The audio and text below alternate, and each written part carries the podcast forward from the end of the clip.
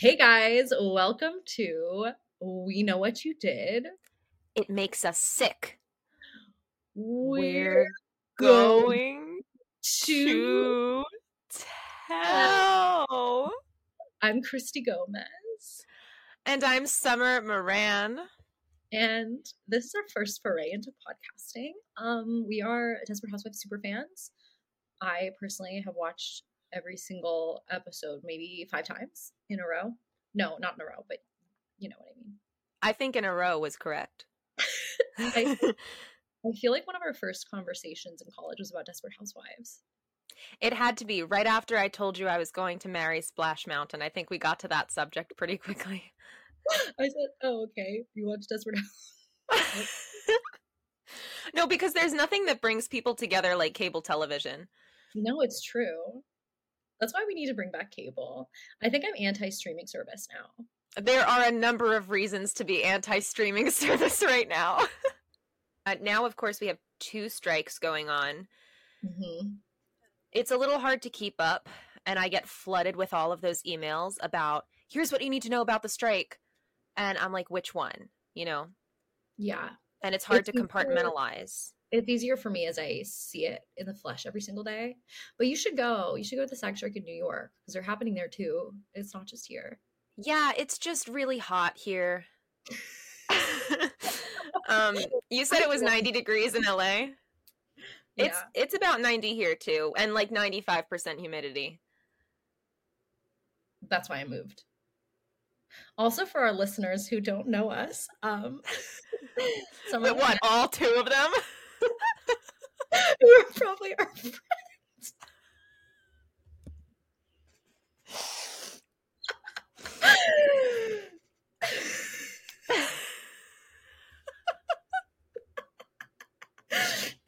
Our listeners are literally going to be Hannah, Liz, Hannah for obviously, Annette. I think Annette will support us.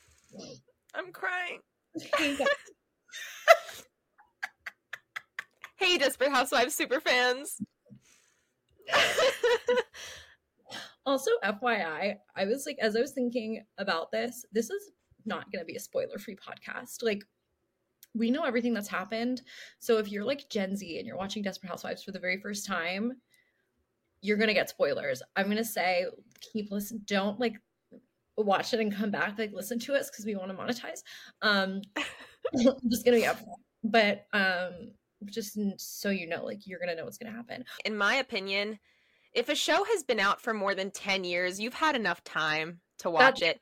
Exactly. And you and I were watching it when we were like 9 or 10 years old anyway. yeah. So, no excuse. Exactly. Like I feel like when I first binged it, I um was immediately obsessed with it and I was like looking at Desperate Housewives Wikipedia and spoiling things for myself anyway. So you just get to have a really fun commentary on it. So Yeah, everything old is new again because now that I'm seeing Gabby Solis edits on my For You page, I'm like, what world am I living in? What year is it? I'm so confused. no, that's my queen. Yeah. There's so much. I can't And wait to talk about her. I feel like every time I have rewatched it, I have like a different opinion on like things that are going on based on my phase of life. well, that's the sign of a good TV show. You know, Yeah. it's ever changing, but it's like true. art. If you stare at a piece of art at the Whitney, it's going to mean something to you in that moment, and it's going to mean something entirely different to somebody else. And then you come back later, two years later, and, and it's going to mean something entirely different again. That is so deep and emotional and I have my moments. That's crazy. I'm a very deep being. Don't let the uh, Severus Snape altar and the fluffy pink of my apartment fool you. I'm very deep. Yeah. Okay. So so after we watched first episode, what is who is your housewife sun moon and rising? So I I say my rising is automatically Gabby, um, because who doesn't want to be her? She's so. I think I have a note on here. Yeah, I wrote Gabby equals that girl. Um, I think my moon. I think my moon is Bree, and I think Susan is my sun. Every time Susan came on the screen, I was like, I don't. I'm in this photo and I don't like it. no, I see that for you. I think I'm a Gabby Rising, Lynette Moon, and, yeah. and Gabby Sun. I was gonna say that for you. That's exactly what I was gonna say. like, like I tried to relate to Susan. I was like, mm, I don't think so. Susan. But Lynette has the career girl thing going on. Exactly. Like I feel like if I was forced to be a stay-at-home mom to three terrible children, I think I would be Lynette. For that matter, you might be Mary Alice. Speaking of, maybe we should just get into it. Let's do it. Okay, so we start. Okay, you know what? You have it in sequential order, so why don't you, lead the charge? Yeah, here? let me kick us off. The first thing I want to say is that uh, when you bring up Desperate Housewives on Hulu and it shows you like who the cast is, do you know how who has first billing? Madison Del Garza.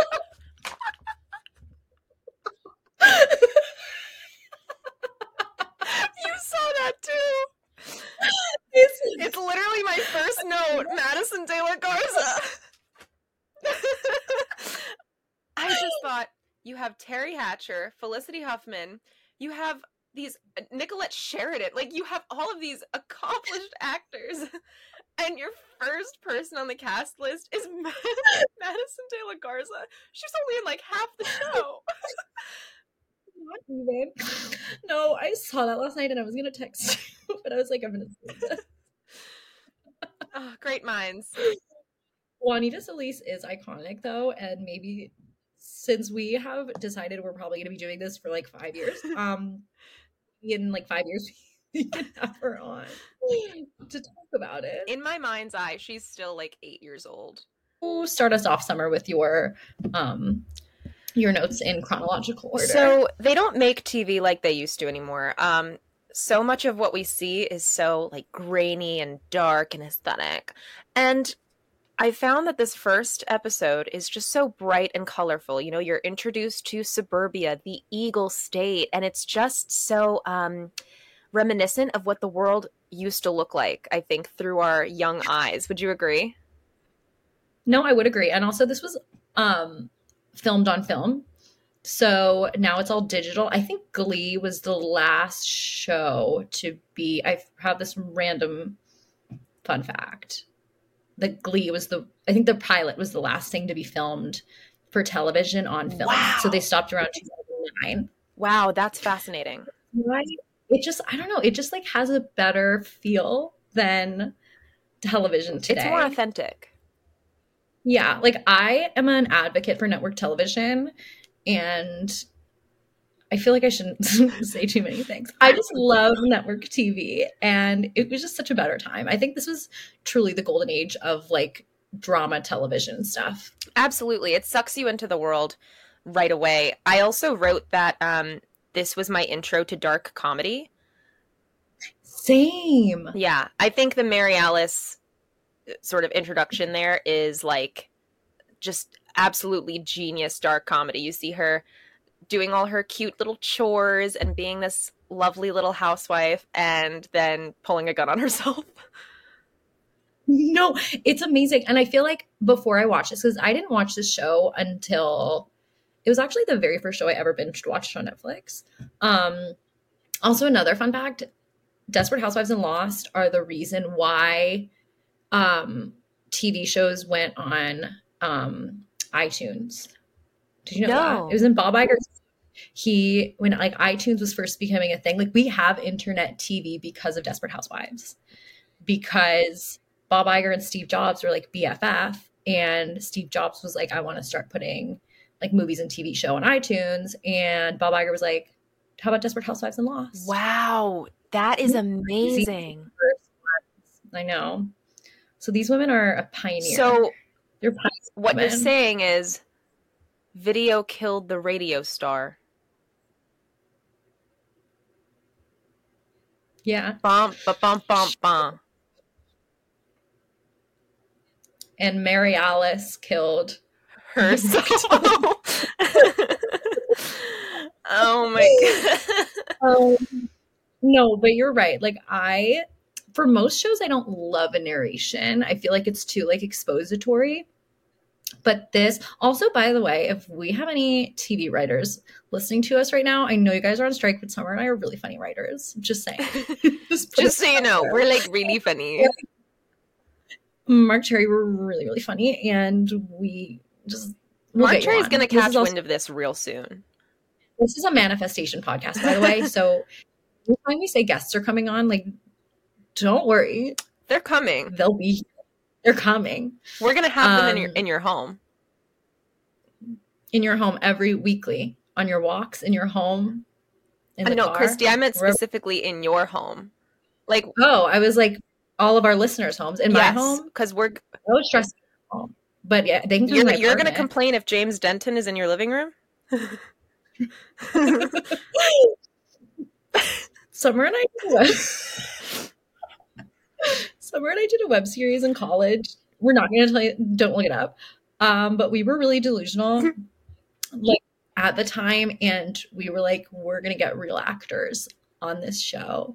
So we emailed James Denton's reps, and we were like, hey, can he be in this web series? And they were like, no.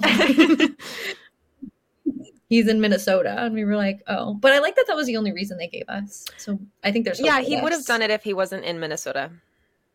Exactly. And that's what I like to believe. But anyway, so as I was saying, I usually don't like narration, but it works so well in this show. And like, obviously, it's for the entirety of the entire series. And like the expository parts, like when she's talking about like Bree and like all the other girls, it's just, it's amazing. Yeah, it never feels out of like, place. No, like it fully tells a story and having her like tell the story from beyond the grave I just love it. Absolutely. Yeah, I wrote intro is just so perfect and that Mary Alice's yeah. voice is soothing. So I do think, mm-hmm. you know, if she ever decided to do ASMR, like I would be one of her first subscribers. Hey Brenda Strong, do you want to come on come on our podcast and also would you consider doing ASMR? Write that down. She's gonna come on down. like hello. hey, it's me. Mary Alice Young. hey, welcome to ASMR with Mary Alice. I can't do it. I hate ASMR actually. Okay. Um so yeah, so there's little monologue. She's having her daily chores and then she kills herself. And then she's just like laying on the floor looking beautiful and dead. She's so beautiful. And then Mrs. Huber comes over and sees something's amok. So she gr- goes, and Mrs. Huber is the worst character on the show, I think. If I knew or... Mrs. Huber in real life, no, I wouldn't, because uh, I'd have I'd have to do something about her. I too would smuggle her with a rug if I knew her. but anyway, yeah. So she is like, I want to know what's going on. So she goes and gets the blender, which is property of Mary Alice Young knocks on her door. She's not answering. Oh, because she heard the gunshot. That's why. So she goes around, looks in the windows, and see Mary Alice Young dead as a doorknob next to the gun. Doornail, but yeah. And she's like, oh, yeah. Yeah. What's the difference? They're both inanimate objects. You're right. But then she's like, oh my God, that sucks. And then she goes into her house and rips off the property of Mary Alice Young sticker. So I that's a good Tony. I I would if I was the cop on that case, I would have arrested Mrs. Huber without proof. I would have said, "You're the only one at the scene. you did it." yeah, I'd be like, "This is not a suicide. You did this in the middle of the day." Hmm. Yeah. So something else I noticed when we were getting the intros of all the housewives is that Mary Alice calls her Susan Mayer and I believe she's referred to as Susan Meyer the entire rest of the season or rest of the series. Isn't that so strange that that one little discrepancy creeped in? It is, but I think that's something we notice only because we're we're super fans. Because pilots, a lot of the time like they'll say things and it just like never happens later. Have you ever seen or, like the sets will be done. Did you ever see the the Seinfeld pilot?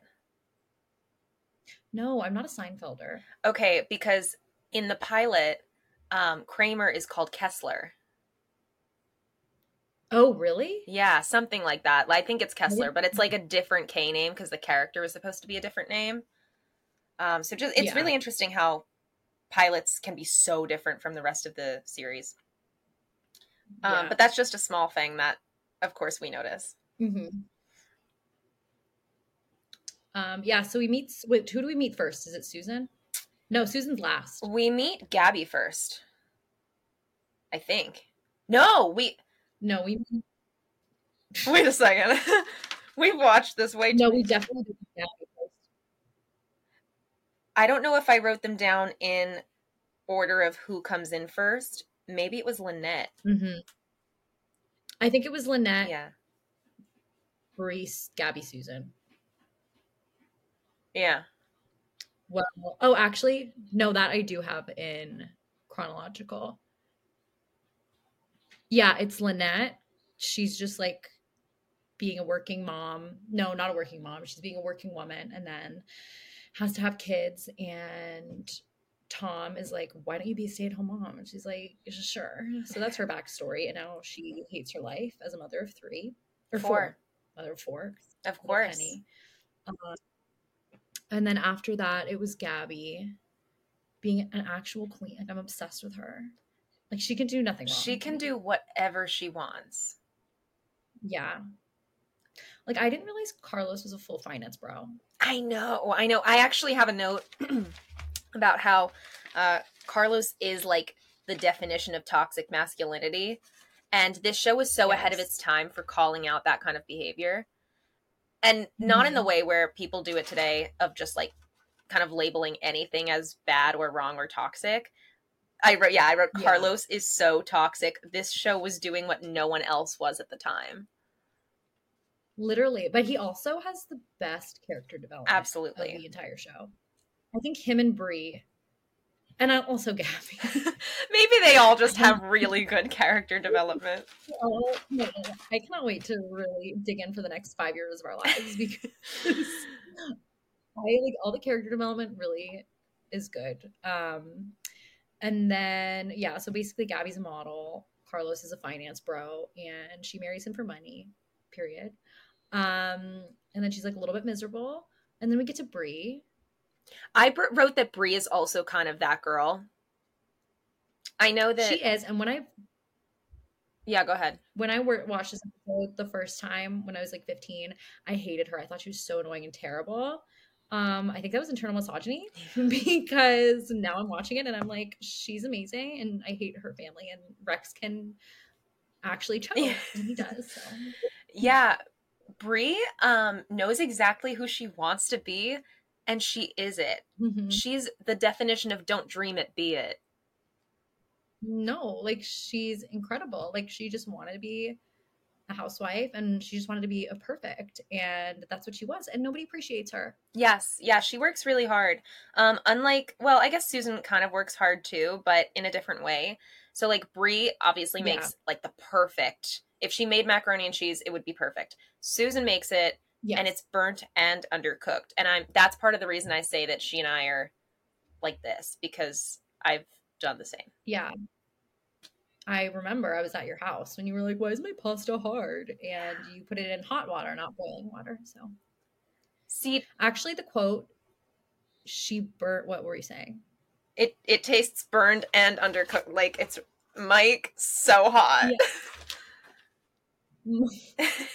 um, no, the the macaroni thing, I think that's one of the things that like kind of runs through my mind every single night when I go to sleep. Like the quote, she burned it the night Carl told her he was leaving her for his secretary. I think about that often. Like every time I I eat mac and cheese, like the macaroni monologue goes through my head. and it's all coming back to me now. Baby, Don't get me started. Um, um I do want to talk about how ambitious this pilot was and that we have not seen anything like this from any other show. So you Mhm. have Lynette going into the pool to retrieve her sons at Mary Alice's wake, which is crazy. Her going in in her Full heels on. full heels and the black dress. Um, and you have Gabby. Her her big event is mowing the lawn in her gorgeous dress at like what nine o'clock at night. Um, I guess Bree's big thing is news of her divorce at the Saddle Ranch Chop House. We will get to the Saddle Ranch Chop House. I have a lot to say about that. and we will get there. And then Susan's big, big moment is setting Edie's house on fire. I forgot that was in the pilot. Every time I watch the show, I forget that. I know, I know. I always thought it happened later. But no, it's incredible. Like, okay. Um, yeah, so we're at the funeral. And there's not too much going on at the funeral. I think they honestly, my one note is they're not upset that their best friend died. I thought the same thing. Like, they're just like, wow, poor Mary Alice. I'm like, wasn't she your best friend? Yeah, there wasn't a single tear shed. Yeah. And all of this, like at the end of the episode, Mary Alice is like, one week after my death. And it's like all this stuff happens just within a week. Yeah. Yeah. And I'm like, why are you guys grieving a little bit more? It's a little crazy. Yes, Like things have gone back to normal. And if she was really that influential in your lives, wouldn't you be a little more disrupted? yeah. But no, they just back on the daily grind. They're just like, well, poker with one less player. Yeah. but I think the most important thing that happens at the funeral is Mike Delfino. Yes, absolutely. Michaelis, Delphinius, Delfino. Ugh, Um, Mike Delfino, our Father who art in heaven. I need a Jesus candle with his face on it. She meets um Mike Delfino the plumber and honest oh over the mac and cheese so iconic um I don't know why she'd believe a plumber would look like that I've never met any plumber above a six. that's generous honestly we're gonna get canceled by the plumber community plumber talk is coming for us. we're gonna get duetted by like plumbers strippers Um,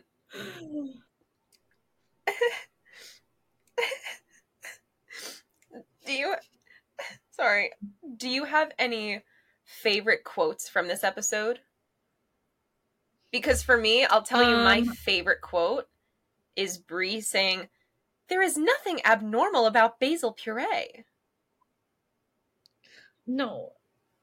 She's amazing. Or when she goes like, um, oh my god, did I write it down? I don't think I wrote it down, but she was like, um, he was like, You tried to kill me. And she was like, Yeah, I got distracted. At the Saddle Ranch Chop House. Battle. Um, yeah. Okay, wait. So what happens after Susan meets Mike? Who who do we go to? Oh, after so after Susan meets Mike, um, that's when Lynette ends up going in the pool because they have the whole wake at the house. right? And then she has to leave. Oh, and then there's Paul's spooky look at the I wrote that up. I wrote Paul is set up to be such a good villain because he has resting creepy face. Mm-hmm. I am a Paul sympathizer, by the way. Yeah, you're a Paul apologist, even. I'm a Paul apologist. He does a lot throughout this series, and I don't think he deserved any of it. I think he was a grieving man, and they all just started bullying him because he's a little creepy. But his wife just died. He he's morally gray. He's the only white man I will ever defend. a white man? No. He's the only straight white man who I don't think has ever done anything wrong. Never. um no, I, No. I I do love Paul. I do love Paul. And people watching the show for the first time are gonna sit here saying, What? Him? But you'll un- one day you'll understand. Yeah. He also has insane character development. That's Like, in true. season seven. Yeah, so we have uh 4 years before we get to that. Um Yeah. Yeah, so there is nothing abnormal about basil puree. I thought it was so funny how insulted Bree was at the mere suggestion of pork and beans for dinner. If she saw me oh yeah. Okay. So we're at we're at their dinner now. Yes, yes. Right. Okay.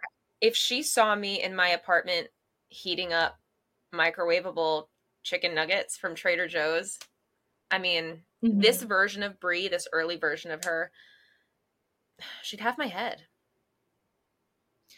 No, I she's amazing and we all wish we had a mother like Bree. Like to make amazing meals every day and she just makes the bed, does all the chores Without being asked. Pampers without being asked. She just loves being a mom and I think there was a Stepford reference in there somewhere Yes, yes. from her children. I hate these. And Rex is a menace. Rex is the worst character on this show. I hate him. I hate Rex too. Think about how sad it is though that all Bree wanted was like the perfect family and a loving family. Like all the things that she wanted, she couldn't get and she kept trying to make herself to be in a position to have that and never got it. Yeah. It's just No, unfortunate. like it's so bad. I know. Who do you feel it's- the most sympathy for to that end of the housewives? Just in this episode. Um probably Bree Okay, tell me why. because she's just so she's just treated so poorly by her family. I have to say Like, it's just- Lynette it's, for obvious reasons. yeah. Uh, but Bree is a close second. Yeah. Lyn- I don't know. I think what? Lynette cannot escape her life. Right. She has four children under the age of what, six? Mhm. And she has to lie to her former coworker in the grocery store. She says that being a mom is her favorite job when clearly she'd rather be doing anything. She'd rather be a plumber. She'd rather be doing Yeah. anything else. Mm-hmm. No, it's so sad. Oh, and then when we get to Lynette and Tom like comes home and like he like tries to have sex with her and he's like, "Oh, let's risk it." I wrote down I was like, "You want more kids?" Tom has a breeding kink. Tom Tom would be happy that Roe v. Wade was overturned. He would. He definitely voted to overturn Roe v. Wade. You cannot tell me that this man was not was not getting off to cheaper by the dozen. Okay, like that's his that's his favorite film. no, like he he if Tom was around today, he'd be giving Nick Cannon. Yes. like if Tom, I almost said Tom Sandoval. Oh my god, if Tom Scavo could be Nick Cannon, he would be. He would. He wants to have a hand in every pot, as it were. Um, and his favorite Yeah. pot is Lynette. But when she said, I wish he was having sex with someone else, I just thought that was so funny. I love them, and I love that they are the like. Even though he's like a little toxic, he's just kind of toxic. I feel like in this episode and this season, and I think he he gets better He does. because like can, then they can't have like all the husbands be toxic. Right. He he does have his toxic moments, but there's so much fewer and further between. And he is so Yeah. um for the most part constantly golden retriever energy. Yes, He is a golden retriever husband. and then yeah, and then especially like later when we see like Lynette really does actually run that household. Yeah. Like when Bree calls Rex, she's like, "As the head of this household, don't you have anything?" to that's say?" exactly what I thought. And I was like, he he doesn't run this household. she clearly runs the entire game and she's She deferring is to him. She's giving into the patriarchy. We need to talk about Gabby. We haven't even dug into what Gabby's going on in this episode. So, Gabby and Carlos are fighting over going to Tanaka's party. And Tanaka's brought up a lot Yeah. in the show. Like he's just a figure. We really I never learn anything about him, but he's Carlos's finance boss, I guess. And he's like, "You got to come to the party." And she's like, "Tanaka always um, pinches me." And he's like, Carlos says, um, "I don't have these in my notes, by the way. I just have this memory. Yeah. I know this show so well." He's like, "I made millions of dollars from Tanaka. He can do whatever he wants." So it's like, okay. And then Carlos goes outside and talks to the gardener who pierces his finger on something. He's bleeding. And then Gabby comes out. She's like, John, go inside. There's band aids. Then do we find out she's sleeping with the teenage gardener? What do you think would happen if that storyline was in a show today? Because John is like be calling him 17. Yeah, yeah. Yeah. Like, they'd be Gabby Solis groomer, toxic gossip train. But here's the thing it's 2004. And I think also why it doesn't, like, we root for them and it doesn't co- come off as creepy is because I think at this point, Eva Longoria is 29, which is wild. And, um, oh my God, what's his name? Who plays John Tucker. who plays John. Like I, I call him John Tucker. simply not his name, but I thought I thought that too because he's in John Tucker Must Die. John, wait, hold on. I have I followed him on our podcast um page, but um he was I think 25 and she was 29. Jesse Metcalfe, that's who it is. Oh, right. So I think the two of them being close in age and like being adults is why this doesn't come off poorly. He looks a lot younger than 25. And it's just like, really? I think he looks 20. I think he looks older. I have I think they both look 30. no facial recognition. Like, I have a really hard time checking people's ages. So that could just be on me. Well, I think they both look like a good 20. I think they both look 30. Like she does not look 29. He doesn't look 30. I think he looks he looks fine. I think he looks 27. I No, you are changing your answer left and right. You just said, I think they both look 30. She doesn't look 29. As if there's not one year difference between 29 and 30. What's what is truly the difference between a 29-year-old and a 30-year-old? Riddle me that, Well, now I have to look up a picture of the two of them. Gabby, Gabby, John, Desperate Housewives. No, like I think that they look at that. I think they look about the same age. Okay, we can agree to disagree. Well, the only reason why he looks younger to you is because he's supposed to be younger. But if they were cast as a married couple, you wouldn't think about That's a good point. Yeah. She is hooking up with him on the $23,000 Italian table. Did you notice that the curtains are fully open and people are walking by? Yes. Yeah. In the words of Tom Scavo, let's risk it. Yeah, like just it's the middle of the day. And he was like, I re- this is giving groomer. He's like, I really don't want to do this. Oh. And she was like, this deal's twenty three thousand dollars. Like if it was the other way around. Yeah. Yeah. But it's okay. Like I'm not mad. I think it's an incredible storyline because it's just like juicy. It's all supposed to be like juicy neighborhood gossip. Yeah, I think it was definitely the right move for the story. Yeah. Like she wasn't meant to be predator. Not that it, it well, not that it glorifies a pedophilic relationship, but it does make it look kind of hot. Agreed. It's like the Pretty Little Liars effect. Like, what? Did you ever watch that? I was never a PLL girl. You're lucky. It. I never finished it because it got really bad. But like, we were all rooting for Aria and her teacher, and now people look back on that one and they're like, "That's really bad." We all villainize the parents for being like, "This wasn't okay." Oh, wow. But again, like they're the same age. It's just juicy TV at the end of the day. Yeah. Like it's fiction. Who cares? Yeah. Not May. Not May, love. Okay. No way, love it. We can't we can't do the British accents No or we won't get through the uh, episode. There's nothing abnormal about Um, basil okay. puree. so Julie like brown noses and gets her soccer ball onto Mike's lawn. Um and goes back to Susan. Also, I feel like Julie should be going through a lot of therapy. Absolutely. Like her mom tells way too much stuff. Like it's kind of giving narcissistic parent a little bit.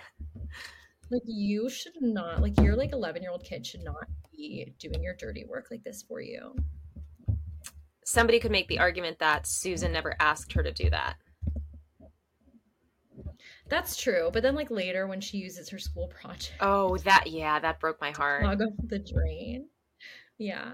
Um, but Susan goes over there and as she's talking to Mike, we meet Edie Britt. And I wrote down, I think this is my quote of the episode. Edie Britt is the most predatory divorcee in a five block radius. Yeah, no, that's an iconic one. I will say, um, when that scene came on, when Susan goes to ask Mike out, I got such bad secondhand embarrassment that I had to leave the room. I couldn't handle it. Yeah. I feel like I get a lot of secondhand embarrassment in the in the beginnings of their relationship. Yes. But it kept us coming back week after week. Oh, that's true. You just want to see these Yeah. two pull it out the gate. Yeah, no, we love them. Oh, and then I also wrote down like after um Edie and Susan are fighting over Mike, which again, I don't think this is a storyline that could fly today, but it's fun. Yeah. Like I love it. Um then they s- then Mary Alice says Susan had met the enemy and she was a slut. yes, that that made me laugh out loud. yeah. Do you know what comes next, like, Christy? Okay, big sleigh. Is it Saddle Ranch Chop House? you bet House? it is. Thank God. I have so much to say about the Saddle Ranch Chop House. So, this is the first time I watched this show living in Los Angeles. So, I I always knew that this was filmed at Saddle Ranch just like based on like me digging into everything I needed to know about this show. Saddle Ranch is such an interesting place and the fact that it's canonically Saddle Ranch Chop House is insane. Like, sorry. that is a real place in Los Angeles. I didn't realize it was a real place, and when that popped up on my That- screen, I went, "I want to go to there." So I can actually go. No. Yes, we're gonna go. It has the worst food, I can't wait. the largest drinks. You have to ride the bull. it's right. So the Saddle Ranch Chop House that they filmed at was the one. It closed in 2017. I looked it up last night because I know it's not there anymore, but it was on, on City Walk at Universal. Oh wow! Um, so honestly, if that was still there, I'd be there every night. But now the only remaining location in LA is in West Hollywood. I will be there, we will go. Christy. Why haven't we gone I- before? I don't know. I mean, I've been there many times. I never really thought about bringing you because it's just That's so insulting. I never really thought about bringing you.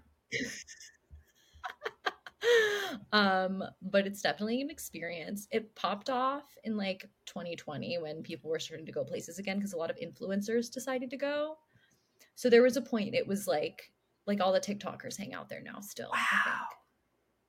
That's why I, it's kind of bad now, and there's so much lore behind Saddle Ranch. Saddle and Ranch I cannot lore. believe it was canonically Saddle Ranch. Unfortunately, they don't have a salad bar there anymore because I would love to get a salad with onion. Um, Extra onion. definitely go. We will definitely go because we're gonna go to all the places that they film at um, when you're here. And but you have to ride the bull I'll ride the bull. Do you think I won't? Because they film there. They film there again in like a few episodes when like Edie and Susan go out Right. and they run into Mike and Susan rides the the I remember Susan riding That's the bull. Saddle Ranch. Ah, Yeah. I think it was like in a different area of it, so it didn't like look like the same place. But since this, they were filming this at Universal, like this was all like in that Wow. area. That's why it's been interesting for me to watch this show now living here because I'm like, wait a minute, this is all my neighborhood now. That's crazy. Yeah, it must be very exciting. So they're canonically in um, Burbank, I guess. So Mrs. Huber is now responsible for, well, she's the one who almost killed Rex. That's my opinion. I think so too. I think she's on site for many deaths and almost deaths, and she should fully be blamed. for There's blood on her hands. Yeah. I wish she had died right there, honestly. We all do. But basically, um, Rex asks Bree for a divorce in the middle of Saddle Ranch Chop House. And she just goes, "Hmm, okay, I'm gonna go get your salad. And she goes to make her salad. And Martha Huber is being a little brown noser. And he's like, what's going on? And she's like, just having dinner. And she's like, I can't believe you're here at Saddle Ranch. Yeah, so are get you, Mrs. Huber. So what what does that say about both of us? yeah, what are you doing there? And I think she was there by herself, was she not? I think she might have been with a friend. She was either with one other woman or she was by herself. So either way, she's pathetic. Okay. Exactly. Um, and then Bree is talking to her and gets distracted and puts onions in his salad.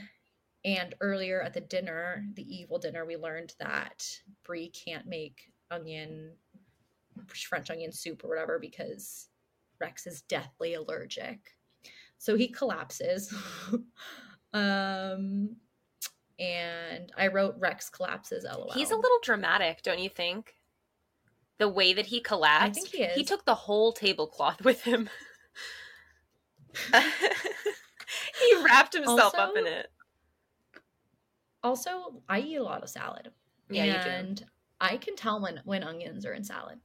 I can see them. And not for nothing, but his allergy is his responsibility.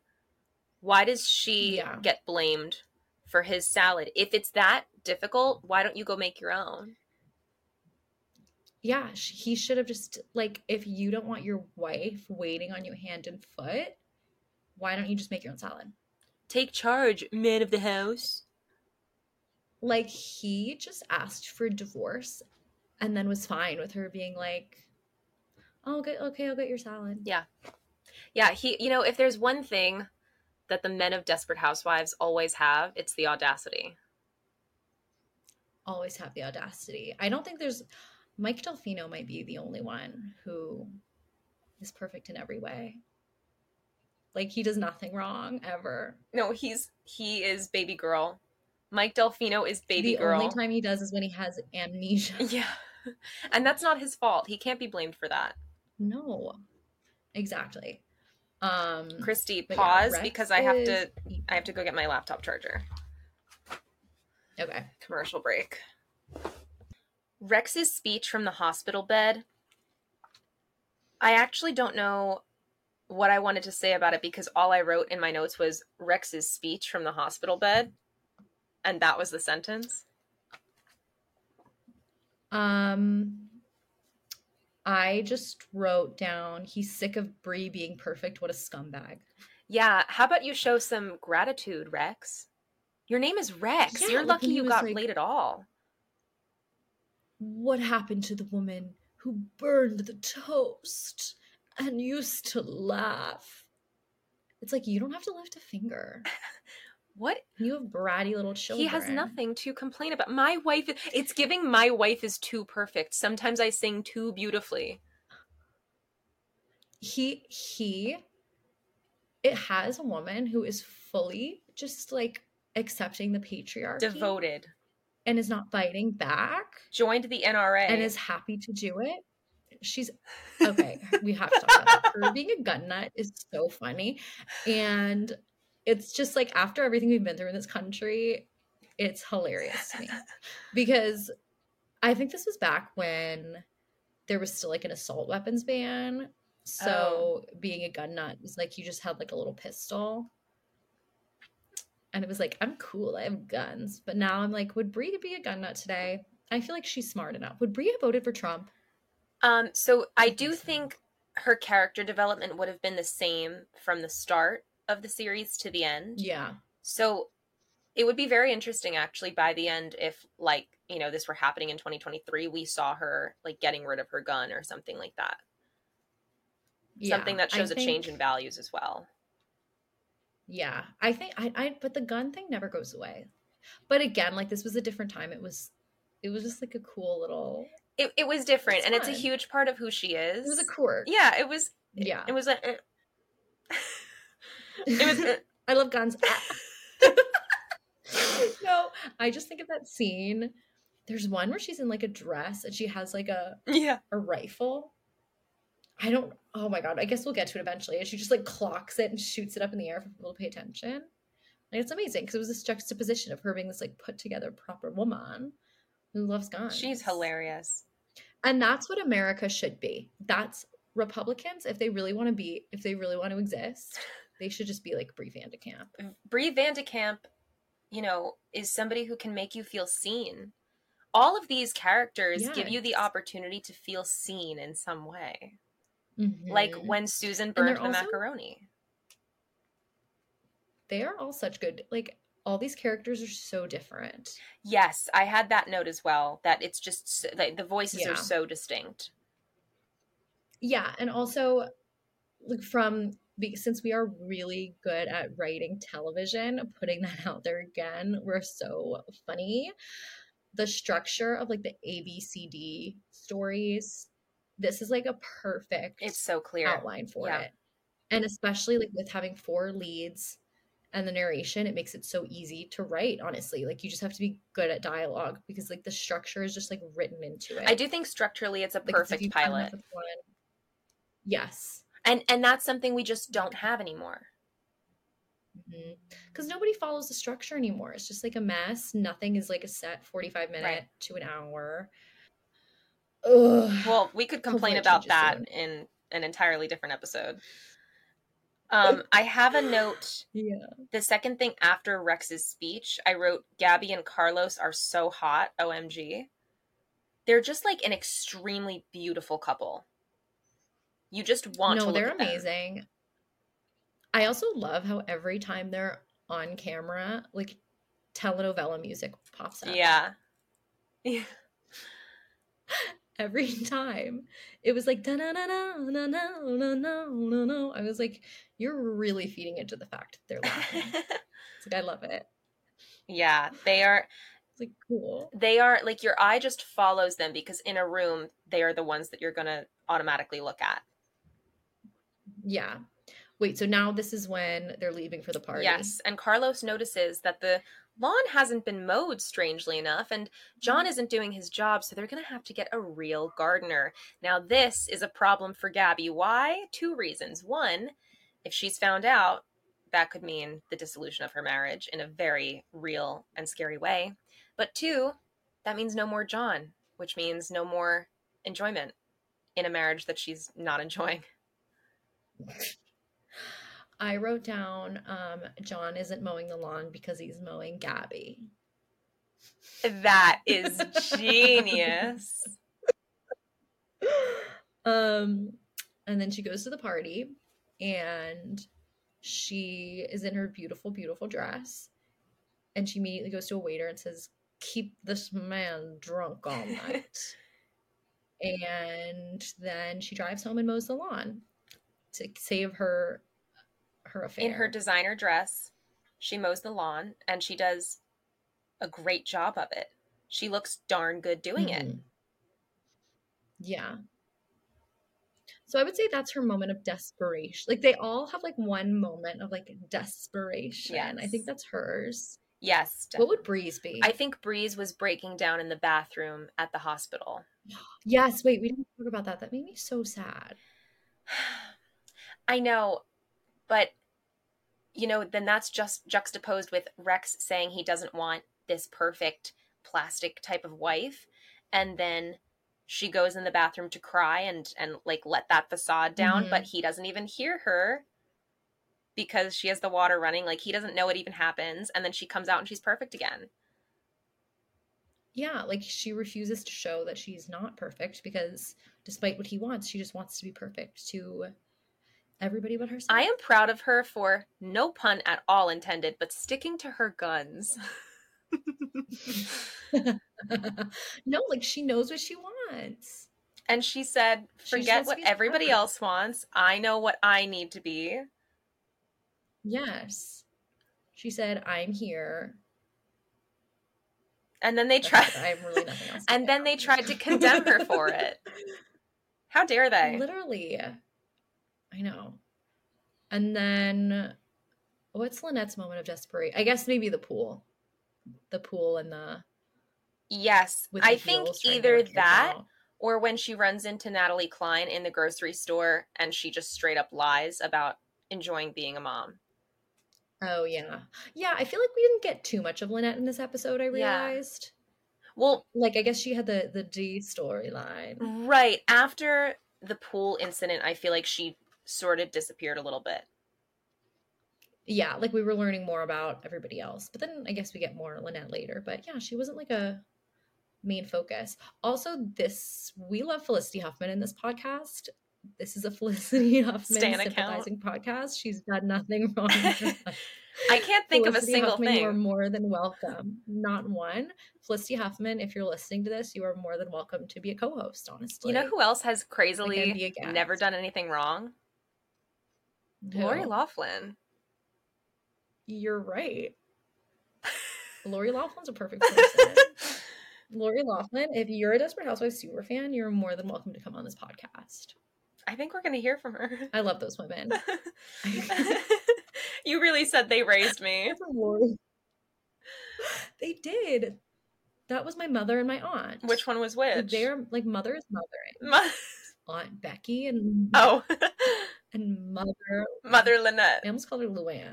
Mother Lynette. Mother Luann. That's a spin off show. I have a Bravo brain still. I was thinking of Countess Luann from Real Housewives of New York. Of course, of course. Um, Susan's moment of Anyway. desperation is breaking and entering into Edie's house and setting fire to it. I would say I would say she has many moments of desperation because she also goes over to invite Mike over again and she sees Edie's over there and she's like, "Uh, "Can you fix my sink?" And he's like, "Yeah, I'll come over right now. I'll bring my tools." Um it's giving porn and it's a porn movie. um and then she's like, "Okay," and she runs home and stuffs hair, glue, everything down the drain, and nothing's plugging the drain. And Julie's he's at the art door. project. It's like a it's like a horse. It's a little Trojan horse, I think. Trojan horse, I think. Yeah, I feel like there's symbolism to that. yeah. I'd have to look up what the Trojan horse was for. It was uh for the soldiers to hide in. You're not There's something. that's not there, I'm okay. Yeah. When we get Marc Cherry on the podcast, um, we'll ask him what the symbolism of the Trojan horse Yeah. was. Yeah. It's like But subterfuge. Mike's at the door. Huh? never mind. Never mind. That's okay. Okay. You Mike's at the door. What? nothing. Say it. I graduated college with you, Christy. Like I know you have a brain. What are you talking about?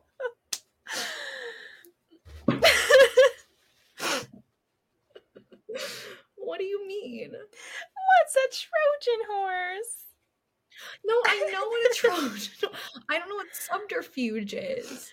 I know what a Trojan horse is. It was this whole thing in some war, and they had a bunch of soldiers hide in it, and then they opened it and they like raided some somebody's kingdom or something.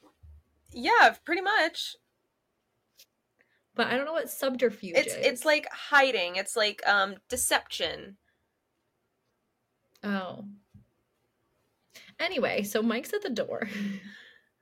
and then what I don't understand is he's at the door. They look at him, and then all of a sudden, the Trojan horse is in the drain. Like that takes a second to. So I don't know. Maybe like Susan talked to him at the door while while Julie did it first. Yeah, because Julie's in this to win it. So I think she's doing Right. anything in her power to make this happen, even sacrificing her own school project. She said Mike Delfino's my new daddy. Will you be my dad? I wish Mike Delfino was my Hi, let me daddy. Watch the street. Will you be my dad? Can you be my parent? Can you move into my house, please? Can can I get emancipated, please? my mom doesn't cook for me. Abigail Breslin in that one movie. Wait, which My one? sister's keeper. Oh, Can I get emancipated, watch please? My parents are not good parents. I was just I was just made for ports.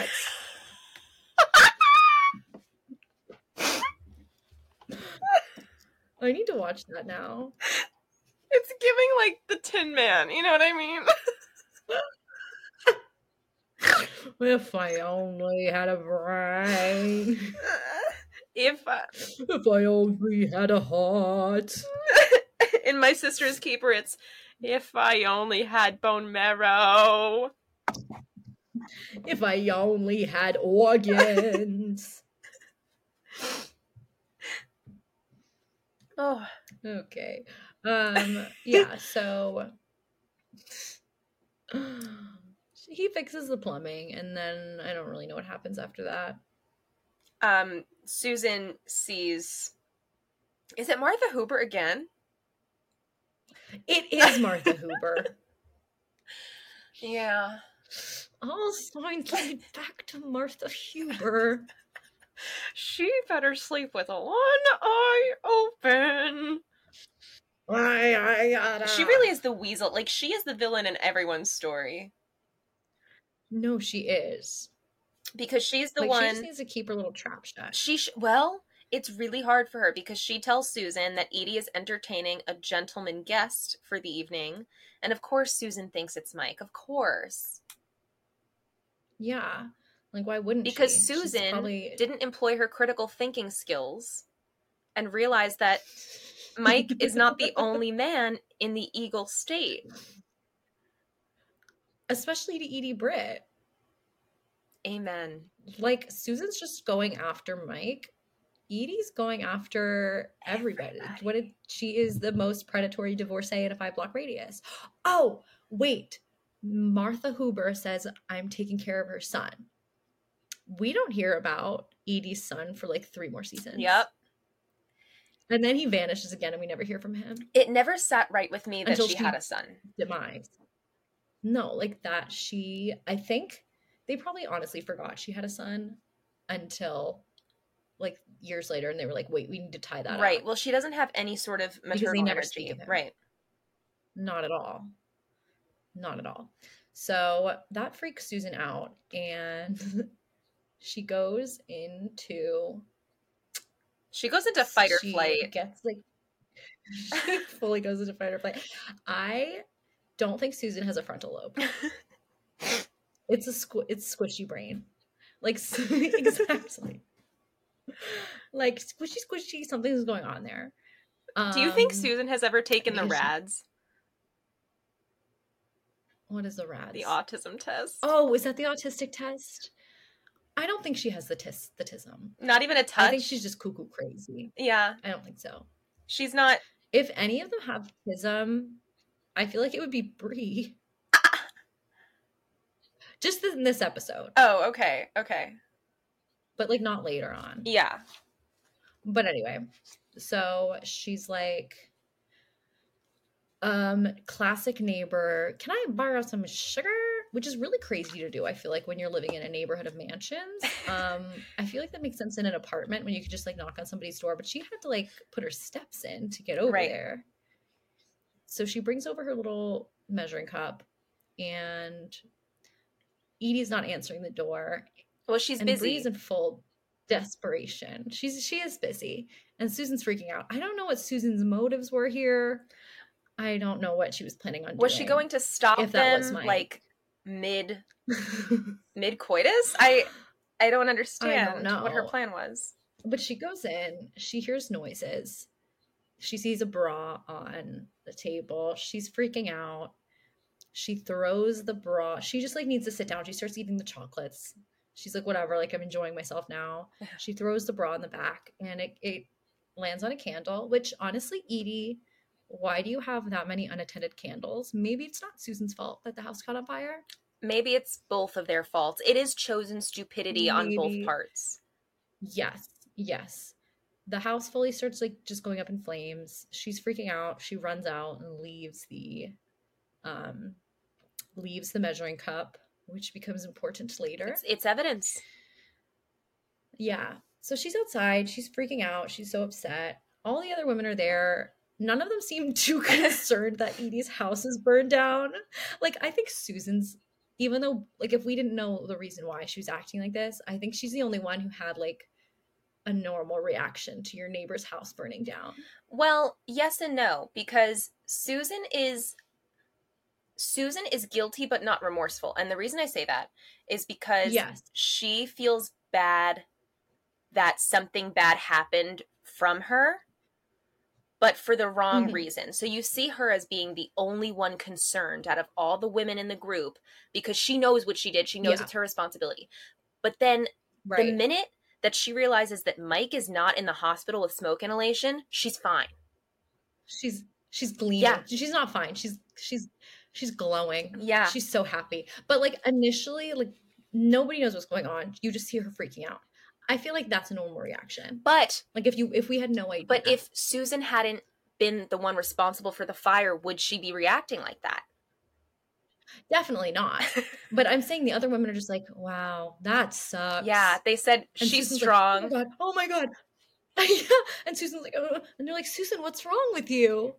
It's like she's seeing her neighbor's house up in a That's flame. like a three alarm But then- fire. That's not like oh smoke detector went off because I burned toast. no, they're just in their rooms like that really sucks. They said Edie's strong, she'll get through it. Yeah. And then Mike walks up and he's like, What happened? I was at the movies. And Susan's like, oh, Mike! Wait, okay, so side note. Because they say the guy was like at the hospital. yeah, what movie do you think Mike saw? You know, for some reason, I think it's because Indiana Jones is in theaters right now, but I feel like he went to go see a showing of Indiana Jones. Okay. I feel like um he went to go see whatever the movie was that he was going to see, but he ran into Tom because Tom was going to see Cheaper by the Dozen. So he said, You're my new. Ne- what year did Cheaper by the Dozen? 2004, I'm pretty sure. Okay. Tom was definitely at that movie theater. he was like, You're the new neighbor who's a plumber, right? And Mike was like, Yeah, I'm going to see Indiana Jones. And Tom was like, Cool, I'm going to see Cheaper by the Dozen. And Mike was like, By yourself? You're not taking I'm going to write this fan fiction. you're not taking all your kids Or your wife? who might enjoy the movie. He's like, nah, this is from me. Have you ever read Desperate Housewives fan Mhm. fiction? No. I think that should be a special episode. Maybe just for the Patreon, but it could be fun. I think for the Patreon we should review Desperate I'm gonna write- fanfiction. Me and Mike fanfic. You should. Thanks. I yeah, you should do like you as Edie.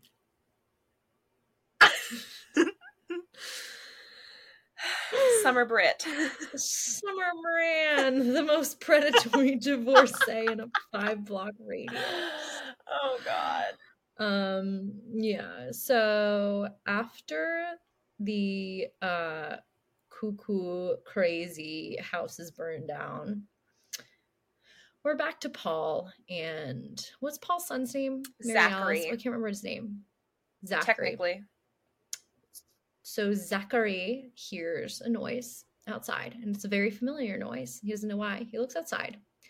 Paul earlier was deviously looking at the pool. He's he's he has a, a pick pick for Pickaxe? whatever a pickaxe, and he is axing down the pool. It's totally drained of all Why? the water. Totally drained of all the water. What I want to know is if you have been hiding something under the cement of your pool for 15 years and nobody's questioned it, nothing, nobody's ever going to dig up that pool. Why would you do that? Like, why would you? It's fully under cement. Why would you dig it up and do else with it? Because they know what they did. It makes them sick. They're going to tell. But they don't know it's dug underneath the pool. That's yeah, and and therein lies the rub. he could have. I have to talk to Marc Cherry about this because he could have. Nothing, none of the things that later happened to him would have happened Right, right. if he had just left it alone. He could have ignored the problem until it went away. Just like I do. And it would have just gone away. Yep. It would have gone away. So after that, all the women are finally acknowledging that Mary Alice died Finally. again. And they went through all these other things and they're like, oh, right, our friend died. Let's go get the stuff out of her house. And then a note falls out. And I think Gabby opens it or something. Gabby does open it, but like, that's personal. only after she says size 8. Ha. That's crazy. I literally wrote size 8. Ha. Is crazy. but also for her to be like, I knew she wasn't a size. I knew she was lying about her size. Like, your friend just killed herself. Yeah. Maybe she had body image issues. She just committed suicide. Maybe she said, You don't know why she died. Maybe she said, I look so fat in this dress, I'm gonna kill myself. We've all thought about Don't laugh, don't laugh, don't laugh, don't laugh. I'm sweating. Me too. 90 degrees. Um I need to turn my air back on really soon. Um, but yeah, so she she fat shames Mary Alice from beyond Yeah. the grave. She posthumously fat shames. Yeah, pos posthum is it not posthumously? This is like the Trojan horse all over again. Let's just skip it. anyway, I thought it was posthumous, whatever. So she opens the note and they're like, "That's personal, Gabby," and she goes, "Who cares? She's she's dead, fat and dead."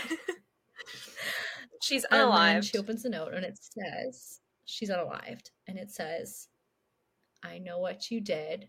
It makes, It me, makes sick. me sick. I'm going to tell. I'm going to. I'm going to tell." And then that is what sets up the rest of the season. It's a great ending to that.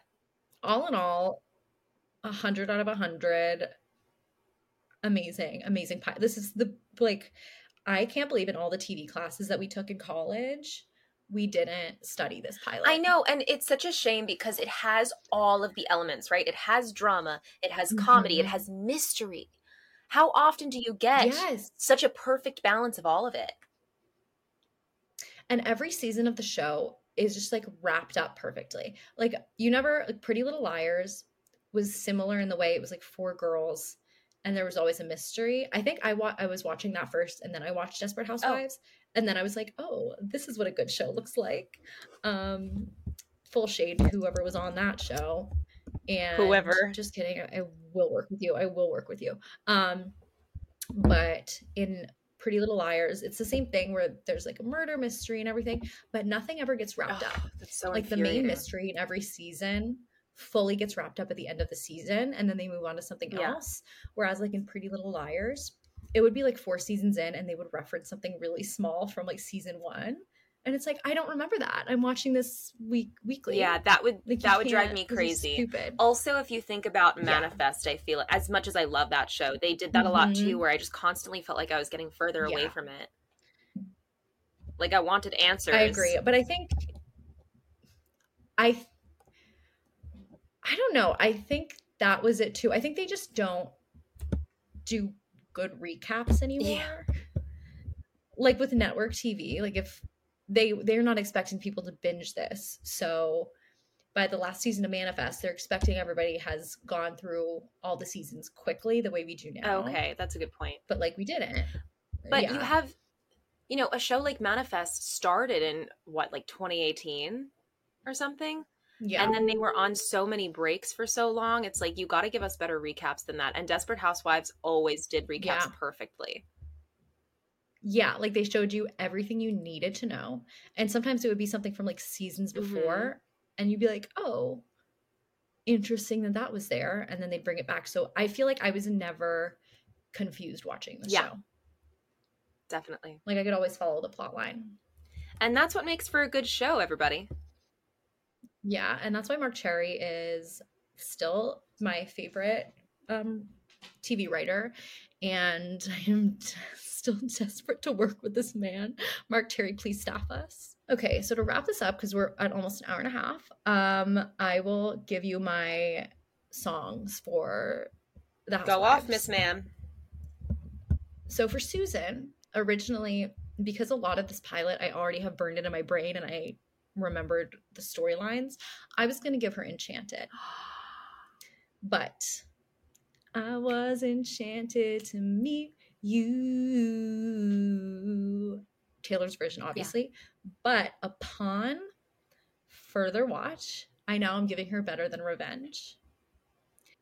For Gabby, I have High Infidelity. That's a perfect Um, choice. Lynette. Lynette didn't have too much going on, so I'm for her backstory, I'm giving her the man. yes. I feel like she would really love that song. Yeah, she would. Like I can see her going on like a little run through a Wisteria Lane listening to the man. Yes, absolutely. I like that image. I'm going to incorporate it into the fanfic. You should. For Bree, I gave her Tolerate It. Do you know that song? No. So we'll go listen to it. I'm sure we have a lot of Swifties listening. Annette. Um, Hannah. Three views. um tolerate it is literally it's on evermore so it's like Okay. a more of taylor's like fictional song she was writing and it's literally about like wife being a good wife and the husband just tolerates her oh. she she literally says in the song i polish plates until they gleam and glisten Shut up. yeah like i think um i think taylor swift wrote this i think she's a desperate We're going to get her on the podcast. she's gonna come on the podcast as a Taylor as a Desperate Housewives super fan, as a celebrity super fan. I can't wait to have Taylor on here. That's gonna be so fun. Bonus. I'm doing Mary Alice, and I'm giving her bigger than the whole sky. Goodbye, goodbye, goodbye. Oh. you were bigger than the whole sky. Wait, that's actually really you sad. were more than just a short time. I know. I'm gonna think about her now every time I listen to that song. Hmm. Hey, Brenda Strong, what you doing, girl? Hey, Brenda Strong, do you like "Bigger Than the Whole Sky" by Taylor Swift? Taylor I Allison bet she does. I bet she's like Taylor Allison Swift. Swift? Trojan horse? Anyway, posthuma. We're making Trojan horse merch. Go buy our merch.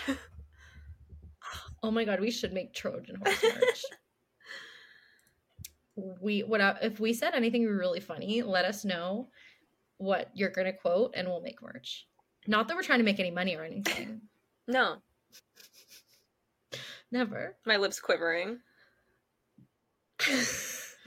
Well, that's our show, I guess. That's our show, everybody. Thank you for listening. Thank you for being as desperate as we are. Come back next week for episode two of We Know What You Did. It makes us sick. Where We're going to chill. we're going to tell.